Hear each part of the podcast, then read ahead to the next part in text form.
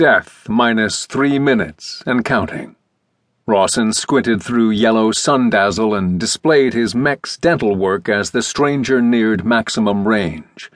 The scope of his wire stocked assault rifle showed only a single helmeted rider, straight and tall on the hovercycle, its caliche dust trail writhing behind. Had Rawson been a praying man, he might have prayed for this break. One well placed round could mean the difference between Rawson afoot in wild country, with deputy marshals closing in, and Rawson sitting pretty in that hovercycle with a straight run to the Rio Grande.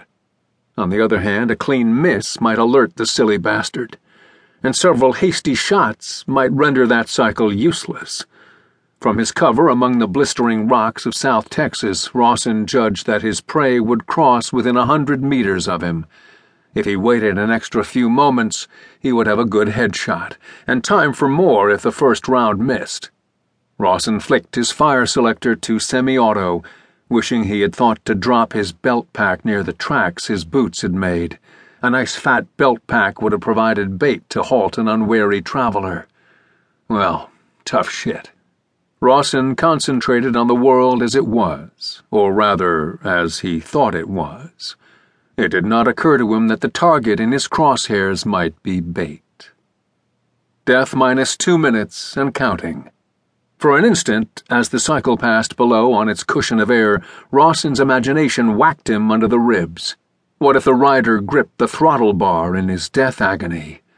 The hovercycle might just continue on out of sight, its whir fading with the dust trail, a diesel hearted horse with a bit in its teeth and a dead man in the saddle. The outlaw adjusted his aim to the base of the neck, let the crosshairs traverse to lead the target, and squeezed gently.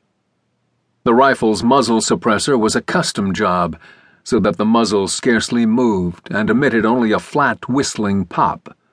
The slug flew a trifle high, catching the erect rider behind the ear. Rawson sent two more rounds after it, saw the helmet jerk again, saw shards of plastic spray bright sparkles against the sun. Death minus ninety seconds and counting. Rawson flung himself down from his prominence, bounding to flat, sun-baked soil, cursing the hovercycle as it continued. The damn thing had slowed a lot, but it was still underway, now wandering in a broad arc above the sparse brush of Uvalde County, Texas. The rider was well zapped, but at this pace, Rawson, carrying the heavy rifle, would never catch up. He made a snap decision, dropped the rifle, and sprinted hard. He willed his legs to pump harder. The goddamn rifle had done its job, and in any case, he still had his little chink automatic, courtesy of World War IV, stowed in his breakaway hip pocket. In a long, gut wrenching sprint, he knew that he was gaining, and so, in a way, he was definitely losing. Death minus 40 seconds and counting. The rider had not fallen, though his head lolled loosely on his neck. Both hands still gripped the handlebars of the cycle, a scruffy two place McCulloch with a tarp over the rear saddle cowl. Rawson's thigh muscles told him he'd spent too many summer days in the cantinas of Hondo and Eagle Pass, waiting for word that Sorrel needed him for a shipment. Trembling, gasping, he drew on his last reserves of stamina and stumbled, nearly fell.